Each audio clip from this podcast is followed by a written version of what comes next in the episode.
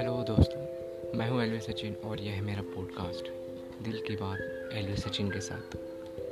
दोस्तों, इस पॉडकास्ट में मैं अपने लिखी शायरी और पोयम आप लोगों के साथ शेयर करूँगा। बस मुझे दोस्तों, आप लोगों की सपोर्ट की ज़रूरत है।